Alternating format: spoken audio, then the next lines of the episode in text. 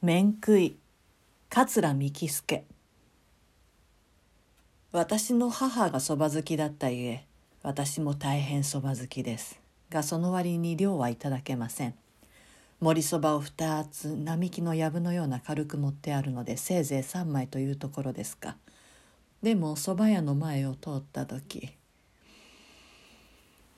あの何とも言えないそばの香りが鼻に入るとたまらなくなります。商売柄よく旅行しますが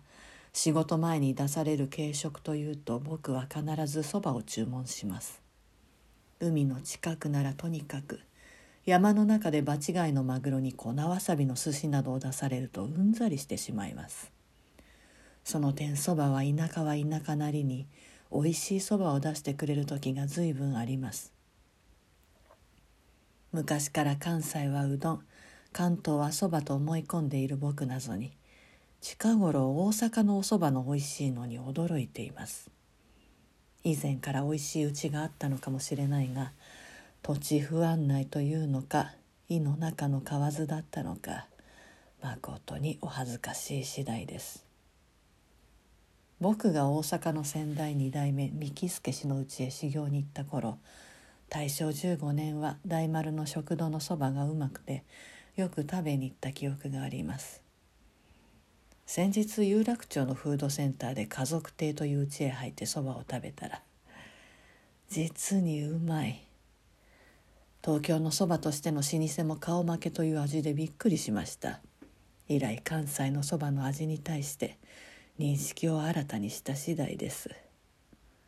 僕が東京以外でうまいと思ったのは長野松本出雲などさすがに本場だなと思われる味をそれぞれに持っていました。東北駅のホームで停車中に慌てて食べる味も捨てがたいものです。ただしうまいそばだというのではなく違った意味で。そば屋でカレーライスやラーメンを売ってるうちがあるがあれだけはやめてもらいたい。情けなくなってそばを食べないでお金だけ払って帰りたくなる時がある。食べてみたら案外うまいそばの時にはなお口惜し胃潰瘍の手術後いまだ思うように量が食えないことが何より残念です。特に盛りそばがね私は変な海苔をかけられるのを恐れて大概はざるより森を用いております。